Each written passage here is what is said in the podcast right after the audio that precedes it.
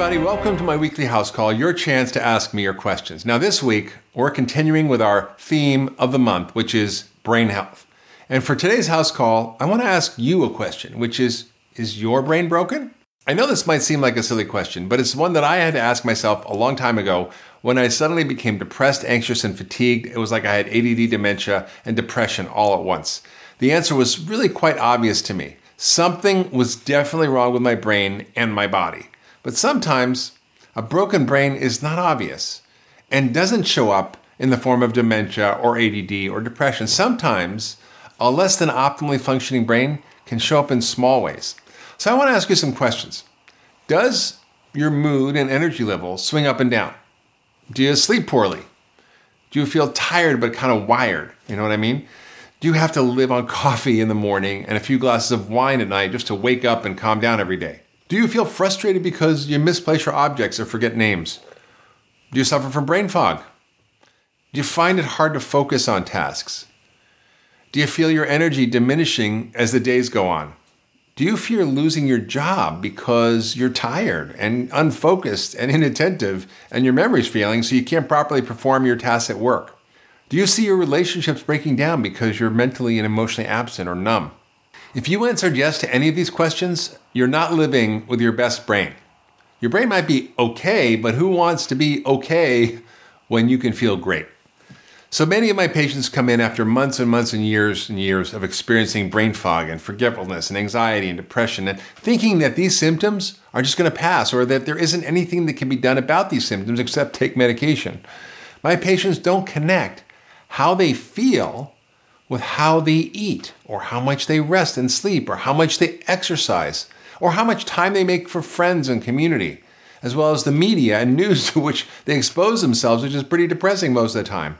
Once you make these connections, you can change your approach to these important factors and to the other dozens of daily decisions you make all the time.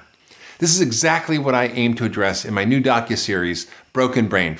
For this docu-series, I brought together 50 health and brain experts to talk about what it takes to heal from a broken brain. The truth is that feeling fully energized and maintaining great brain health ultimately requires taking out the bad stuff and putting in the good stuff, including food choices, lifestyle choices. And it's really not that complicated, but we just have to know what steps to take. Now, many of us get too little food, too little good food, too few nutrients, not enough light and air, not enough clean water or rest or sleep or rhythm or exercise or community, love, meaning, and purpose. These are the ingredients for health. We're exposed to far too much poor quality food, just too much stress, too many toxins, so many allergens. All this creates the perfect storm to create a health havoc.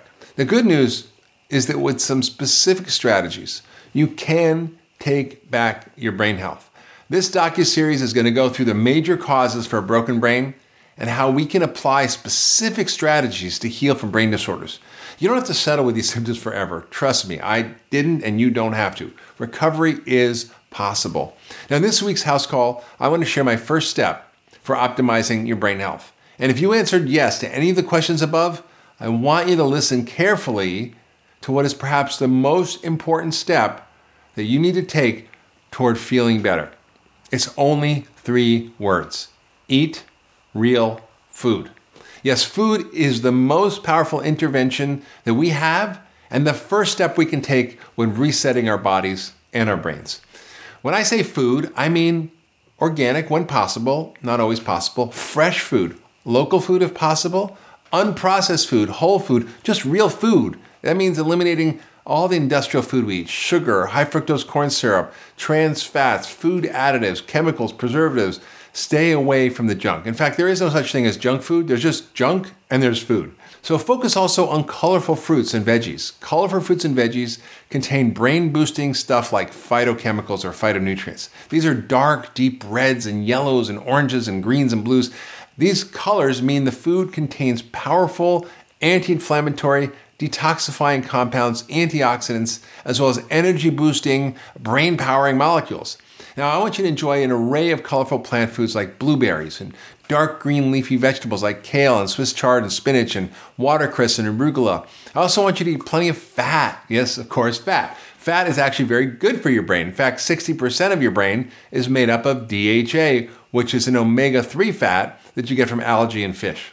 My brain worked pretty well before, but embracing fat has pushed my mental clarity through the roof. And finally, be sure to optimize your protein. We need about 30 grams of protein per meal to build muscle. And when you lose muscle, you age faster and your brain takes a hit. Eat protein at every meal, including omega 3 eggs, protein shakes, nut butters, even fish or grass fed meat for breakfast. In this Broken Brain docu-series, we're going to go through a step-by-step plan to take control of your health, including how to optimize your diet for a better brain. So be sure to sign up for this docu-series and spread the word to your friends and your family so that we can all take our brain health back together. Now, if you have any questions about the brain, tweet me using the hashtag house call with Dr. Hyman, and maybe next week I'll make a house call to you. Thanks for watching.